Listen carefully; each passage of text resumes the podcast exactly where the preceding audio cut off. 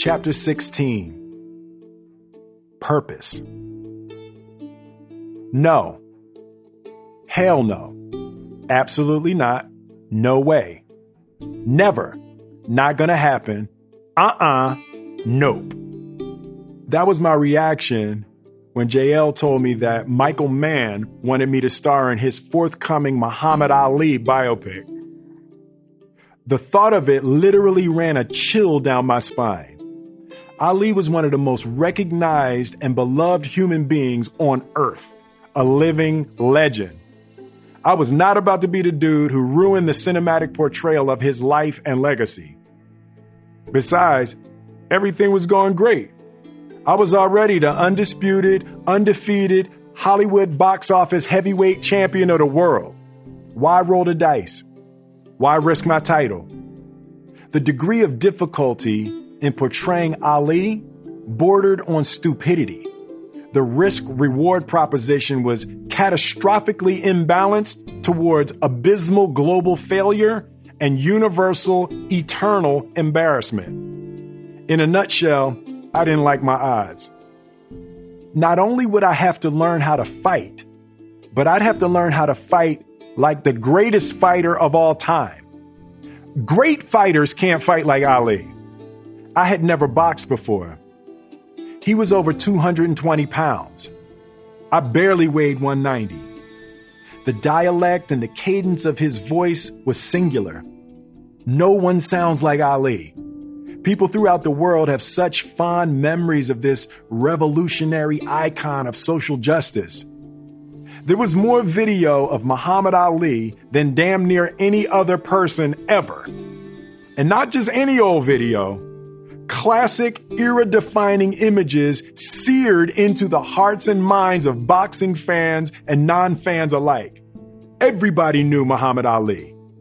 Not this one, Jay. I'm, I'm not feeling it. I think you should just meet with Michael Mann, JL said. Look, I don't want to be in the room with him and hear him pitch for an hour and then have to tell him no. I mean, I definitely want to work with him, just not on this. I think you should take the meeting, JL said, as if he hadn't already said it and as if I hadn't already said no. I paused and then attempted to clarify my position. No. Hell no. Absolutely not. No way. Never. Not gonna happen. Uh uh-uh. uh. Nope. We hung up. And I went back to my safe, challenge ducking, risk averse little life. About a week later, JL called again. I would have to guess that I have spoken to James Lassiter on the telephone over the past few decades, somewhere north of 20,000 times, with an average call lasting between 7 and 12 minutes, give or take, which comes out to about 171,000 minutes. This means I've spent roughly 118 days on the phone with JL. So, just as a point of reference, if it were a single call and we started it by wishing each other Happy New Year, by the end of the call, I could ask him what he was doing for Easter. We've talked on the phone about everything births, marriages, movies, kids, accidents, music, money, not money, death, dumb shit, and sports. But this 26 second call is definitely in the Lassiter top five. In his standard, unfazed monotone flair, he said, Muhammad Ali asked to speak to you personally. There are rare individuals among us who just know who they are. They know what they are, and they are crystal clear about what they are here to do. Gandhi, Mother Teresa, Martin Luther King Jr., Nelson Mandela, and even budding change agents like Malala and Greta Thunberg. Each accepted their divine duties and are willing to suffer for what is right and to benefit others. There is an intoxicating power in their conviction. They are calm, they are decisive, and they are loving, even in the midst of conflict and the worst of storms. Just being in their presence inspires your heart toward higher purpose. You want to follow them. You want to serve them. You want to fight alongside them. Muhammad Ali, at the height of his fame and fortune, and in the prime years of his athletic capabilities, gave up everything to oppose the war in Vietnam. He refused induction into the U.S. Army on religious grounds as a conscientious objector. And in 1967, Ali was convicted of draft evasion and sentenced to five years in prison. His passport was seized, he was heavily fined, and he was punished with a three year ban from boxing. I ain't draft dodging, I ain't burning no flag, I ain't running to Canada. I'm staying right here. You want to send me to jail? Fine, you go right ahead. I've been in jail for 400 years. I could be there for four or five more. But I ain't going no 10,000 miles to help murder and kill other poor people. If I want to die, I'll die right here, right now, fighting you if I want to die. You my enemy, not no Chinese, no Viet Cong, no Japanese. You my poser when I want freedom. You my poser when I want justice. You my poser when I want equality. Want me to go somewhere and fight for you? You won't even stand up for me right here in America for my rights and my religious beliefs. You won't even stand up for me right here at home. I meet with the champ his wife Lonnie, and his daughters Laila and May May in Las Vegas. Ali is seated in front of a bowl of chicken noodle soup. Even though I had no intention of portraying him in the film, I couldn't help but clock his hair, the shape of his lips around the spoon, his left hand balancing himself on the table while eating with his right, and the surprising fluidity of his physical movements. He looks up and sees me, his face collapsing into the iconic Ali scowl, his top teeth comedically biting into his bottom lip. Who let this sucker in here? Ali yells as he jumps up from the table. Clearly, the family has been here before. Everyone falls into their roles. May May steps in front of her father. Come on, Daddy, she says. Let's not do this today. Ali pretends to struggle to get past her. This sucker think he can just walk up in here? Let me at him, he said, sounding just like Muhammad Ali. It's Lonnie's turn to step in. She and May May are now trying to both hold Ali back. Come on, honey, Lonnie said kindly. Just finish your soup. Can we have one day when you're not trying to fight somebody? Not to be outdone, I decided to play along. Listen to your wife, champ, I said. Just eat your soup. You don't want none of what's over here. This puts Ali into a mock rage. That's it. That's it. Y'all move out the way. I want to hear how he talked with my fist in his mouth. Everyone is roaring with laughter. Who knows how many times the family has played out this scene, but this time it was Ali's gift to me. He knew I would talk about it for the rest of my life. That's how Ali was. He was trying to create something that would make you smile forever. He knew he was Muhammad Ali. He knew what that meant to people.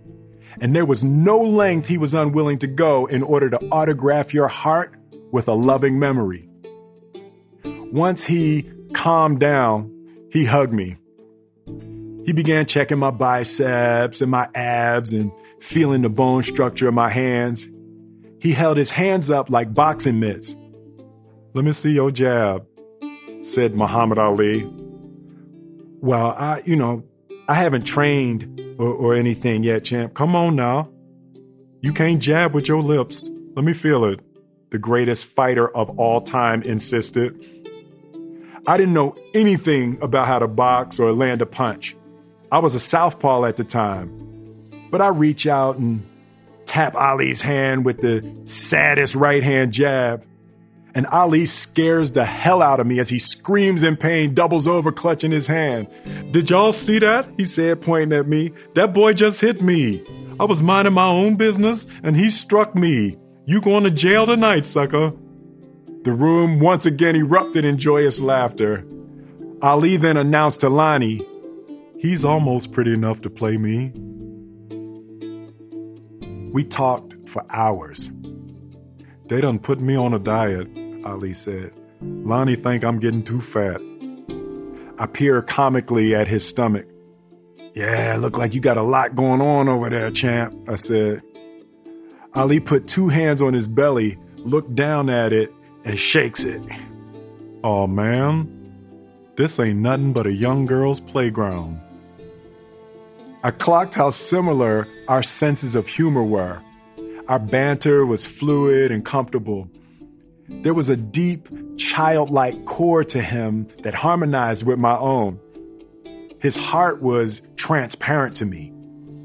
Ali told me about his childhood, how his life changed when he learned how to fight, his Olympic win, his difficulties with women, the strained relationship with his father. I was shocked by how much I innately understood him. The actor in me thought, oh shit, I might be able to do this. I don't want anybody else to do this movie, Ali said. I've been telling folks no for years, but I would be honored if you would tell my story to the world. Michael Mann is one of my all time favorite filmmakers. Heat, The Last of the Mohicans, The Insider, Manhunter, Miami Vice. The meeting was in a small warehouse that he'd converted into his office in LA. The main section was a 3,000 square foot Muhammad Ali war room. Thousands of pictures, books, memorabilia, magazine articles, stacks of overstuffed color coded binders, videos on multiple televisions, interviews on one, Ali's jab on a loop on another, a heavy bag, weights, wraps, gloves, and jump ropes surrounded a perfectly lit boxing ring in the center. It looked like an FBI Quantico situation room. The level of detail was mind boggling. When I arrive, Michael Mann is mid conversation with an elderly Italian man. Four black leather jackets hang on mannequins in front of them. They're in some dispute. Michael wanted an identical jacket to one he'd seen in a picture of Ali from the late 60s. The Italian man was the now 75 year old tailor who had made the original jacket. He had sent four versions of the jacket, none of which had met Michael's approval. So Michael flew the man in from Chicago to discuss the problem.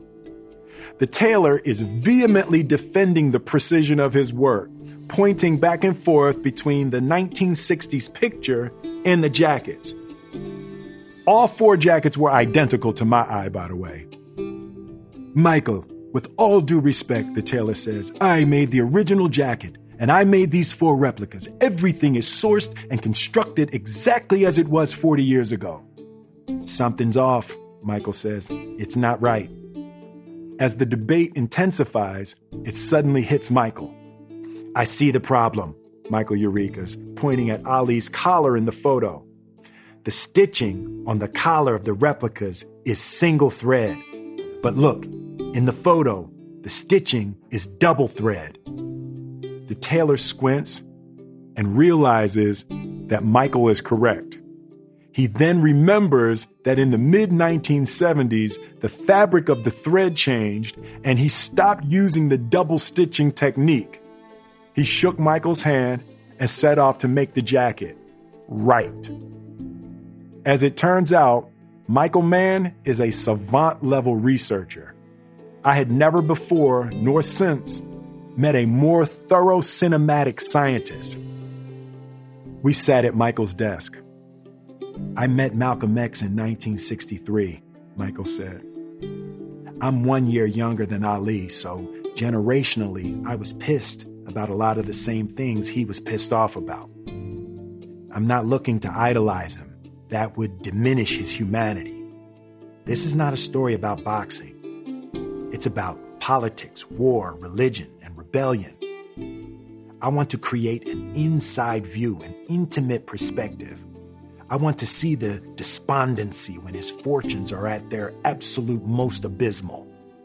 Look, I have no idea how to become Muhammad Ali, I admitted. Well, fortunately, you don't have to worry about that, Michael said. I will create the curriculum that will render you as Ali. All you have to do is follow the syllabus.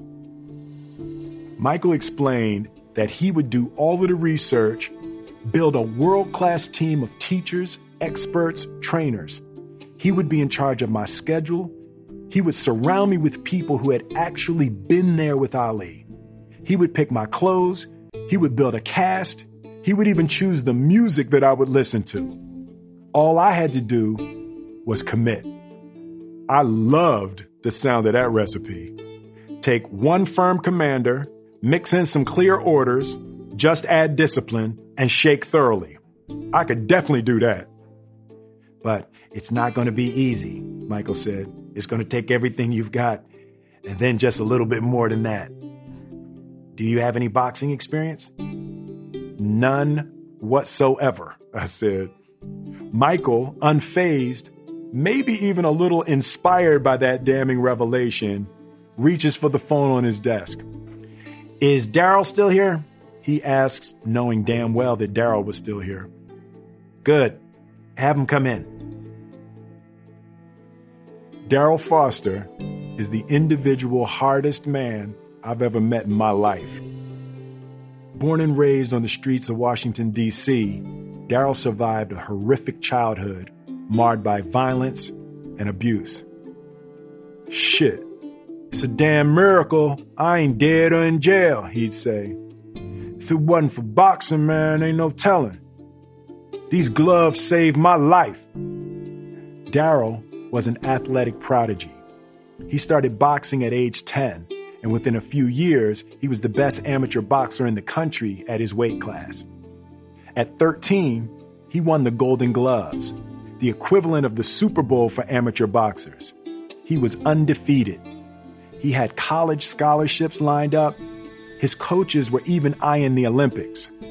Then, at 17, Daryl Foster nearly killed a guy in the ring, pounding him after the referee had told him to stop. Just like that, the sport that Daryl owed his life to was taken away from him. He was banned from competition. Daryl became a trainer. There too he excelled. He had grown up with Sugar Ray Leonard, one of the best boxers of all time, and had been his training partner, helping him win an Olympic gold medal and become world champion in five different weight classes. Once Sugar Ray retired, Daryl moved out to Hollywood and began consulting on films. There, he helped train Woody Harrelson and Antonio Banderas in the 1999 film Play It to the Bone. And in 2000, when Michael Mann needed someone to do the heavy lifting of turning Will Smith into Muhammad Ali, Daryl was Michael's top choice to carry that load. Daryl enters the room. 5'10, 190 pounds. Imagine if you could crossbreed a pit bull with a brick. The Omega symbol is branded proudly on his upper left arm. He's a Q Dog, a member of the Omega Psi Phi fraternity. They're as hard as they come. His posture is rigid, straight up and down, head high, shoulders back, like a soldier, like a general. His hands, at their default setting, halfway to a fist, just in case. His presence is intense. He's already looking me up and down, unconvinced. He holds his hand out to greet me. Not a handshake, a closed fist. We pound. How tall are you? Daryl asks. Uh, I'm 6'2. What you weighing right now? Uh, I'm probably, uh, you know, 190. Yeah, that's not enough he says, almost to himself, making his way to the boxing ring. Uh, take your shoes off, hop up in here. What? I have jeans on and jewelry. I'm fly right now. But Daryl is already in the ring, waiting for me. Michael Mann is grabbing a video camera. Daryl slides the focus mitts on and he claps them together, an explosion echoing through the cavernous warehouse. The reverberation seems to say, Hurry the fuck up, bling boy. Daryl didn't give two shits that I was the biggest movie star in the world.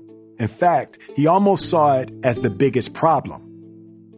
Michael Mann helps me on with the 14 ounce gloves, and I step into the ring. This dude better not hit me. 90% of the people on earth is right handed, Daryl said in a voice that seemed to be louder than necessary. That means if you're gonna get knocked out in the street, most of the time it's gonna be with a looping overhand right. In order to deliver that punch, a person's right foot gotta be set back. That's how he gonna get the leverage to throw it.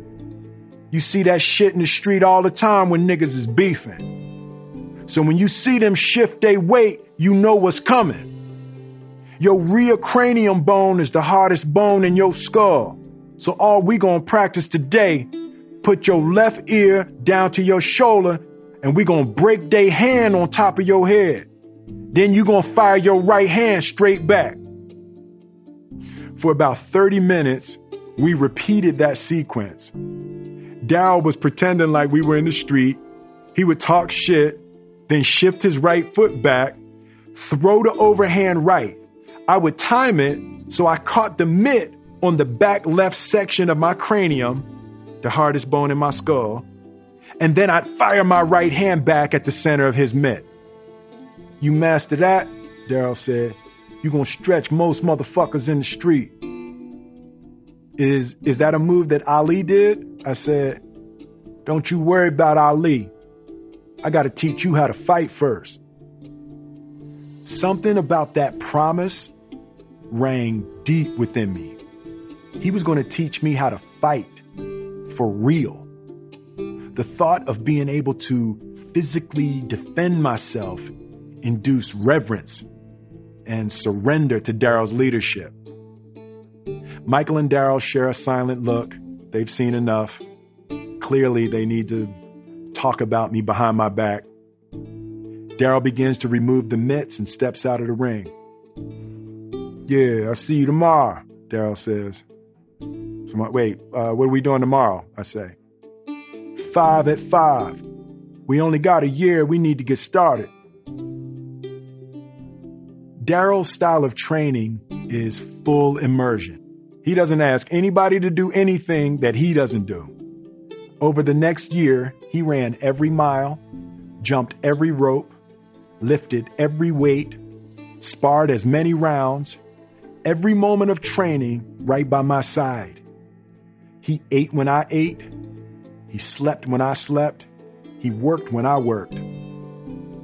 Often he would quote Edgar Guest's poem, The Sermons We See.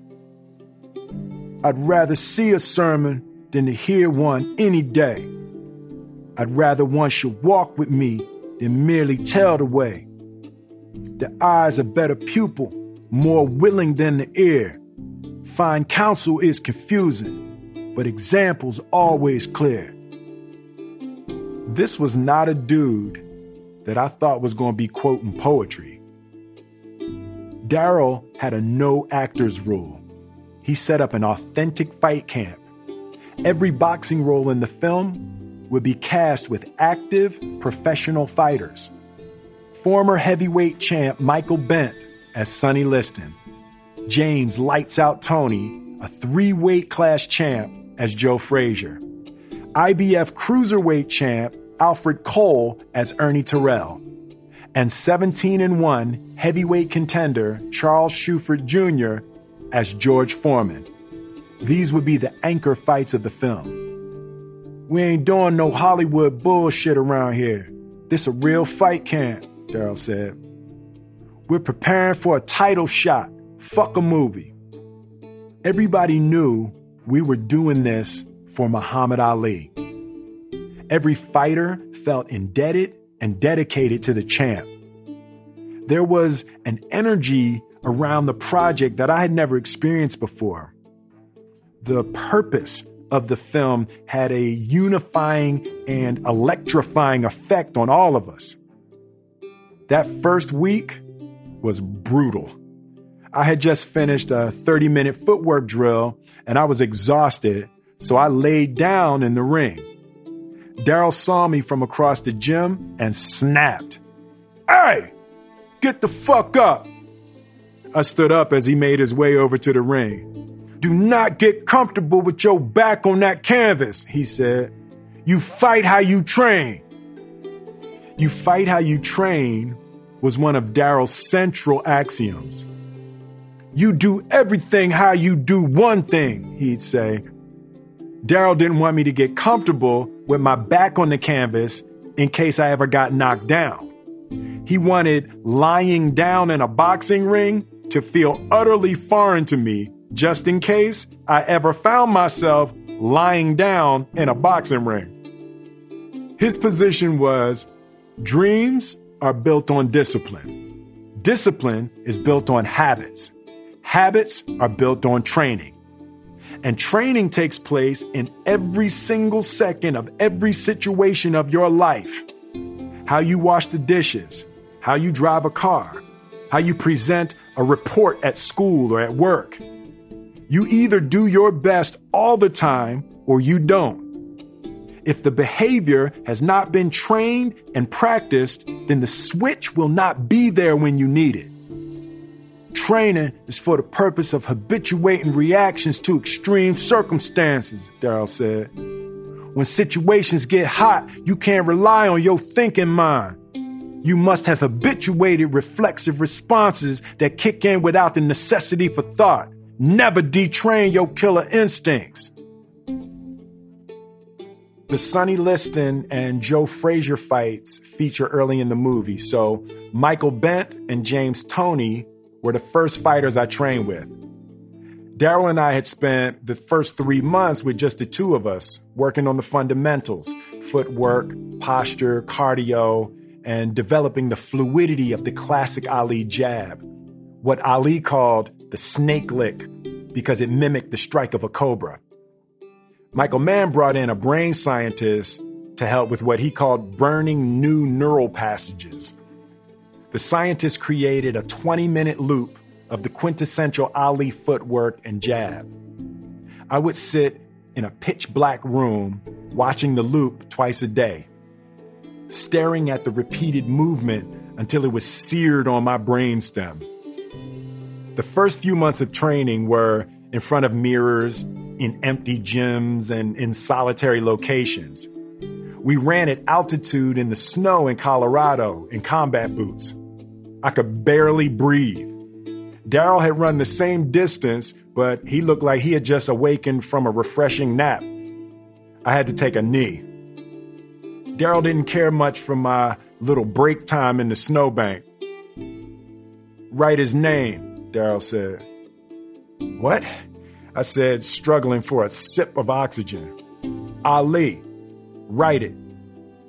I leaned down and slowly began to write A L I.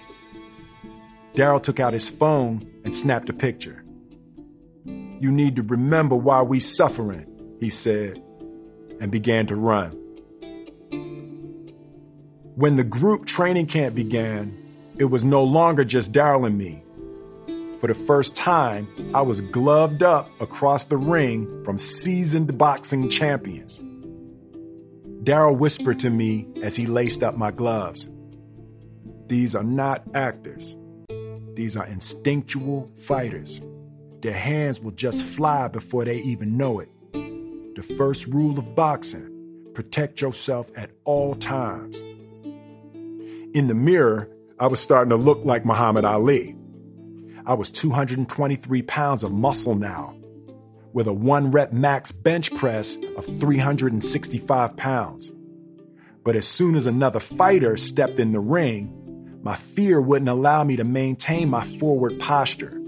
I began leaning back at the waist too much. Don't compromise your spine angle, lean in, Daryl yells from outside the ring. Just stay off the train tracks, create angles. But Michael Bentt, was not inspiring me in the least to lean in toward him. I decided, fuck it, lean in. Just lean in. And my simple two inch spinal adjustment triggers Michael Bentt's right hand. I see it coming, but it's too late. I only have enough time to put my chin down a little and brace for impact. Michael Bentt's right hand lands high on my forehead. But because of my forward posture, my head doesn't snap back. Instead, it compresses down onto my spinal column. I feel an electrical shock shoot from the top of my spine down both arms, ending at my elbows. I have an alkaline, metallic taste in my mouth like I just licked a 9 volt battery. Fortunately, Bentt sees that I'm hurt and doesn't follow with the left hook he hit Tommy Morrison with to become heavyweight champ. This was the first time I'd been truly hit. Every fighter in the room knew that this was a make or break moment fight or flight. Everybody went silent. Daryl calmly stepped up into the ring and sat me in the corner. You good? He said, knowing damn well I was not good. Michael Bentt appeared over Daryl's shoulder. Yo, you I God? He said in his thick Brooklyn accent. All I could think was, where the fuck are my car keys? As I look back on my life, I see funny stories, beautiful experiences, tragic losses, magnificent victories, all held together by a handful of pivotal moments, critical choices that completely altered the trajectory of my journey. In that ring with Michael Bentt, a switch got flipped that would take a decade to get unflipped. The warrior within me took complete command of everything in my life I stood up off the stool, looked at Bentt, and said, Good shot. Let's work. The one year of training and the five months of filming of Ali was the most grueling mental, physical, and emotional test of my entire career, but also the most transformative. The filming of Ali spanned seven cities and two continents we began in LA, did two weeks in Chicago, quick shoots in New York and Miami, and then it was time to bring it home. We were heading to the motherland. We were heading to Africa, a place I'd never been. The final sequence of Ali was shot in Mozambique. Michael Mann is a purist. He wanted to shoot in the Democratic Republic of the Congo, where the actual Rumble in the Jungle took place, but the raging civil war there redirected the production to Maputo. Michael wanted the cast to feel what it was like to fly together and arrive together. Jamie Foxx, Jeffrey Wright, Nona Gaye, Mykelti Williamson, Ron Silver, Mario Van Peebles, Jon Voight, and Michael Michele, and me, JL, Charlie, and my whole squad. Michael was trying to orchestrate a similar emotional experience to the one that Ali and his crew had had. This was a part of his cinematic genius, and it worked. It is difficult to overestimate the power of a first experience in Africa. Two steps off the airplane, and I'm already crying. I'm not sure if it was my cells or my soul that recognized their origin, but it was visceral and overwhelming. We found a quiet place just outside the airport in Maputo, Mozambique. We all huddled, held hands, knelt down, and kissed the ground. One of the airport workers yelled out from the other side of the fence, Welcome home, brothers! Nelson Mandela has invited us to dinner, JL said in his regular ass JL voice. I couldn't even respond. His current wife is Graça Machel, the former First Lady of Mozambique, he said as though he was reading it from Wikipedia. They have a house near here. Jay, You gotta start putting some expression on it when you tell me shit like that, I said. I had felt the world moving differently around this film. Ali's name alone opened doors in a way I'd never experienced.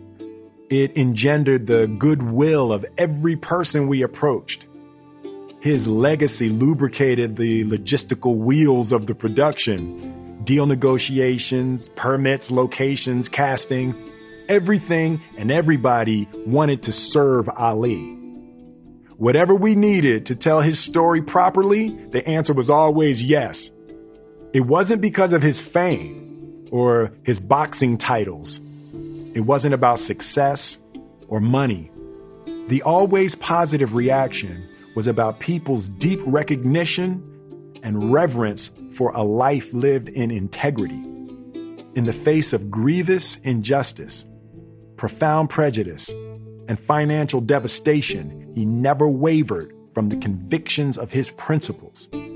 He was the greatest fighter of all time, yet would always say, My religion is love. Everybody wanted to be a part of honoring him. I had experienced the magnetism of fame. I knew well the allure of celebrity, the attraction of money. But this was my first dose of the power of purpose and the radiance of service. Nelson Mandela had spent 27 years unjustly imprisoned for opposing the South African apartheid regime. His eyes had been damaged from hard labor in the lime quarries. Upon the toppling of the apartheid system, he was released from Victor Verster prison and was subsequently elected President of South Africa. One of his first official undertakings was the Truth and Reconciliation Commission hearings, where the architects and the perpetrators of the heinous system of racial segregation and brutality were put on trial and in a controversial and extraordinary act, Nelson Mandela offered forgiveness and amnesty to those who would confess their atrocities. He was, however, widely criticized for this stance. But as he wrote in 2012, in the end, reconciliation is a spiritual process which requires more than just a legal framework. It has to happen in the hearts and minds of people. The night of the dinner came. 20 cast and crew members made our way to his suburban home in Maputo. As I entered, Charlie Mack and JL by my side, my eyes once again welled with tears. You don't need to cry, man, Charlie Mack said. You belong here. Hello, Willie, Mr. Mandela said, joyfully bringing me into his arms. Come, you will sit with me. Madiba, as he's known among his closest friends and family, grabbed my hand and walked me around his home. We must have held hands for a full 10 minutes. Men didn't hold hands like that where I grew up. The show of affection was overwhelming. I introduced him to everybody. He, in turn, introduced me to his wife, Graça and his family. He took his seat at the head of the dining table and sat me to his right hand. We all ate, and talked, and laughed, and he praised us for honoring Ali. Then, as the meal wound down, Madiba began to recount in vivid detail the horrors of apartheid and his 27 years in prison. 18 of them on Robben Island. As inmates, once a month we were shown a film, movies from all over the world. But American cinema was my particular favorite. There was a film called In the Heat of the Night, starring Sidney Poitier. In the middle of the movie, there was a strange glitch. I could tell that the film had been edited.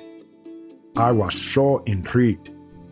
I used all my angles and connections on the outside to determine what had been taken out. It took weeks But finally, I was informed that Sidney Poitier had slapped a white man in the face. Something in my spirit was energized. If black men in American cinema are standing on equal ground with their white counterparts, then it was only a matter of time. The film empowered me. It inspired me. And then he paused. He looked directly into my eyes and said, Never underestimate the power of what you do. After dinner, cast and crew are milling about. The evening is winding down. Madiba and I are sharing a quiet moment. He sits calmly, taken in the room. I catch myself staring. He has that same little smile and trance like countenance that Gigi displayed every Sunday in Resurrection Baptist Church. The soft rise in the corners of his mouth betray an invincible serenity. My heart jumped at the recognition. He soon feels my gaze and turns his attention to me. I ask him jokingly, but in all seriousness, What's that look? He peered into me, as if trying to discern whether I had accidentally asked a good question, or if I had asked in earnest, was I ready to hear the answer? If you will come and spend time with me, Madiba said, I will show you. If you will come and spend time with me, I will show you. Madiba's words lingered as we prepared to film the final scenes of Ali, the rumble in the jungle, Ali versus Foreman. In a perfect example of art imitating life, this was the most difficult fight of Ali's career and also the most difficult fight to capture on film. The sequence took two weeks to shoot Michael Mann had an entire stadium refurbished and over 20,000 extras in the stands. With the lights and the humidity, it was over 105 degrees in the ring, and I lost 11 pounds on the first day of shooting. That meant I had to double the portions of chicken breast, broccoli, and brown rice I'd been enjoying for months. One weekend, Everyone was sitting around in the house we had rented just outside Maputo. I had been training with Daryl and the other fighters for more than a year, and everything was coming down to this final sequence. The Africa experience was the culmination of the entire journey. My boys Bilal Salam, Dave Haynes, and Mike Soccio flew in and brought a spark of new energy that I desperately needed at the time. But while everyone was thinking of this as a regular movie shoot, Daryl saw it as a fight camp. My boy Bilal ended up losing a hundred pounds during the training and filming. Dave Haynes was my stand-in. In Hollywood terms, that means he would stand in the spots that I would eventually be so the crew could set the lights and the shots and get everything ready. Dave so impressed Michael Mann that Michael gave him the role of Ali's brother Rahman in the film. And I accidentally gave Dave a concussion during a sparring session. My boy Mike had been a writer on The Fresh Prince. I had hired him to video document our entire African experience.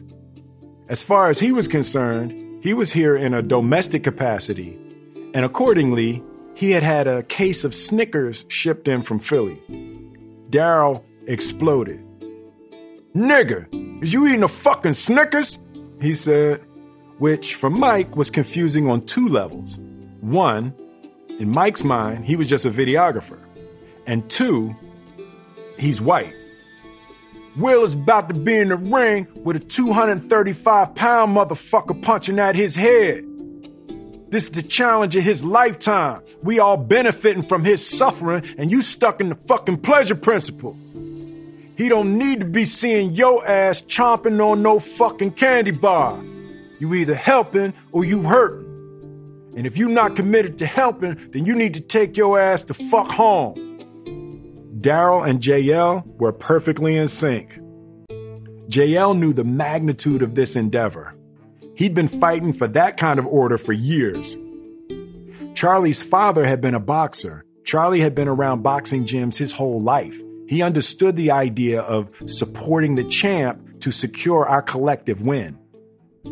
Charlie and Dave even started calling me champ. Omar never trusted anybody anyway, so he loved that Daryl was defending the space. This fight camp, support the champ mentality became the new law of our group. Everybody had to run five at five. Everybody had to work out in the gym. Everybody had to eat right. Everybody had to read and study and offer new ideas. Everybody had to live a disciplined life to reach for the best version of themselves. Otherwise, they had to go to fuck home. The unified mission of telling Muhammad Ali's story established a new fundamental way of being that would extend within our group far beyond the completion of Ali. The infrastructure in Mozambique was not equipped at the time to sustain a production the size of Ali. We literally had to rebuild and refurbish hotels and residences to accommodate cast and crew. Most of that crew and assets had to be brought in from neighboring South Africa. This created a subtle tension. A mostly white South African production contingent working for a mostly African American cast and crew, backed by a 100% black Mozambican support staff. The racial and nationalistic frictions were simmering from day one. But there was an immediate camaraderie between the African American cast members and the Mozambicans. Jamie Foxx damn near became a local. He went out every night Jeffrey Wright spent every free moment with artists and poets and musicians. He was always bringing somebody to set who had blown his mind.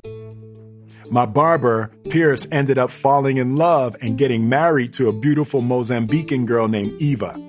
They have two gorgeous children, Madhu and Gael. We all took a liking to a young production assistant named George Maciel. He was in his early 20s and had one of those personalities that you never forget. Everybody liked him, which made him the de facto leader of the Mozambican PAs. George told us he wanted to move to the United States. We told him, sure, George, if you get there, we got you. Six months after Ali wrapped, George appeared in Los Angeles.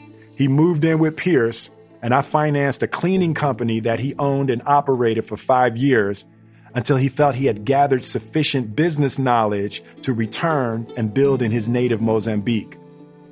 We financed the trucking company that he owns and operates to this day. The experience of Africa was spiritual, transformative, and deeply emotional for all of us. One day, George came to Charlie Mack and informed him that one of the white South African crew members had assaulted a young Mozambican PA. The South African crew member was responsible for cleaning and maintaining the bathrooms on set. Apparently, the Mozambican boy had allegedly left urine drops on the toilet seat. The crew member chased him down, grabbed him by the scruff of his neck, took him back to the bathroom, and allegedly wiped the toilet seat with his face. Charlie comes to my trailer in a rage. Yo, come with me right now. Motherfuckers is tripping. I didn't know which motherfuckers and what kind of tripping, but I've known Charlie long enough to know it wasn't good. News of the incident was building on set, and a crowd was forming around the bathrooms. By the time we reach the scene, there's 10 of us. To the left are 15 Mozambican PAs, and to the right, 30 white South African crew members. Charlie walks right into the middle. Who did it? He says. The Mozambicans point to the accused crew member. We all turn to face him. Yo, you put somebody head in the toilet? Charlie says, towering over the guy. This doesn't have anything to do with you, the man says. Oh, he got everything to do with me. I want my head in the toilet. Charlie said, now invading the man's personal space. Feeling uncomfortable with the proximity, the man takes two steps backward, which prompts Charlie to take three steps forward. Now we are fully squared off with the South African crew members, each of us picking who we gonna stretch if it kicks off. What I gotta do to get my head in the toilet? Other crew members attempt to de escalate the situation. Let's all just turn it down a little bit, which only prompts Charlie to turn it up. I want my head in the toilet! What do I have to do to get my head in the toilet? Your mother's a motherfucking bitch! Would I do it? Charlie says, screaming directly into the face of the accused. Your mother's a hoe ass fucking bitch! Would I get my head in the toilet? You like putting motherfuckers' heads in the toilet? Put my head in the toilet! Just tell me what I gotta do! If I knock your fucking front teeth out, will that get my head in the toilet? Just then, Michael Mann walks up. He had heard of the incident brewing. He was probably the only person in all of Mozambique, except probably Nelson Mandela, who could have gotten water on this fire. Michael pointed to me and then to the head of the South African crew. You and you in my office, please. Everybody else, go back to work. That guy needs to go home right now, I said. It doesn't work like that, the appointed crew spokesperson said. And with all due respect, this doesn't have anything to do with you. We will handle it internally. Well, you can handle it wherever you want to handle it, I said, but you gonna handle it with your racist friend gone. He's fired. He cannot be here. I agree with that, Michael said. That kind of behavior will not be tolerated on my set. You arrogant Americans. And your foolish racism, he said. Every confrontation doesn't fit into your childish conception of race. So, wait a minute, I said. Let me understand. You're saying that he would have done the same thing had it been a white crew member. I'm saying that you couldn't possibly comprehend the complexity of what's going on here. Okay, I said. Well, how about this? The motherfucker's fired just for being a dickhead. Well, the man said, if he goes, we all go. The all he was speaking of was about 100 members of our South African crew. If they were to leave, that would shut our film down. Tens of millions of dollars down the drain. This was a potentially catastrophic threat. My heart pounded. My mind raced. I had promised Muhammad Ali that I would bring his story to the world. If I let the crew quit, the project could be doomed. And then it hit me like a left hook from heaven. This is Ali. This moment is the whole point. Muhammad Ali gave up everything for this very purpose. Fuck this movie. Ali would never want his film to come to the screen on the back of a 17 year old boy's head in a toilet. I was crystal clear.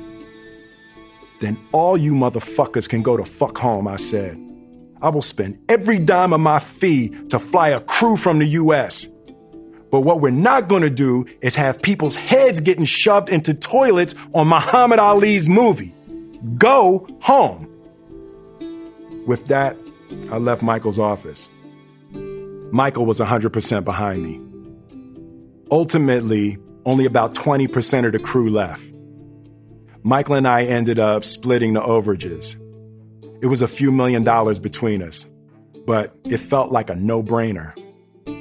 I was coming into an understanding of the power of purpose. Purpose and desire can seem similar, but they are very different, sometimes even opposing forces. Desire is personal, narrow, and pointed, and tends toward self preservation, self gratification, and short term gains and pleasures. Purpose is wider, broader, a longer term vision encompassing the benefit of others something outside of yourself you're willing to fight for. There have been many times in my life where I was acting from a place of desire but I'd fully convinced myself that it was purpose. Desire is what you want. Purpose is the flowering of what you are. Desire tends to weaken over time, whereas purpose strengthens the more you lean into it. Desire can be depleting because it's insatiable. Purpose is empowering. It's a stronger engine. Purpose has a way of contextualizing life's unavoidable sufferings and making them meaningful and worthwhile. As Viktor Frankl wrote, in some ways, suffering ceases to be suffering at the moment it finds a meaning, such as the meaning of a sacrifice. A noble aim engenders positive feelings. When we pursue what we believe to be a profound and valuable goal, it stirs the best parts of ourselves and others. I am not a man who is prone to regrets, but every year for the rest of his life, Nelson Mandela sent me a message urging me to come spend some time with him. I am an old man. Do not delay. But some deep part of me felt unworthy. The world needs Nelson Mandela. Who was I to take up one more second of that man's time? I'd seen Madiba many times over the years, a charity event here, an awards presentation there, only five and 10 minutes at a time. On December 5th, 2013, I was on a promotional tour in Sydney, Australia. I was watching TV when the current South African president, Jacob Zuma, appeared on the screen. Fellow South Africans, Zuma said, our beloved Nelson Rolihlahla Mandela, the founding president of our democratic nation, has departed. Nelson Mandela died in Johannesburg, South Africa, just before 9 p.m. local time. He had been surrounded by his family and closest friends. He was 95 years old. Madiba was gone. This was one of the greatest moments of regret in my entire life. How could I not have taken him up on his offer? Over the years, I've done deep soul searching around that question. He held me in the purest affection and highest regard. It was scary to me. He saw something in me I hadn't yet seen in myself. I think subconsciously I didn't want to spend extended time with him for fear that I wouldn't live up to his impression of me. Maybe I thought he'd ask me to do something or change something about my life that I'd be unable or unwilling to change. Madiba thought I was special. I didn't want to prove him wrong. He has since appeared to me multiple times in dreams always wearing that same knowing smile. His energy seems to communicate, I'm still here whenever you're ready.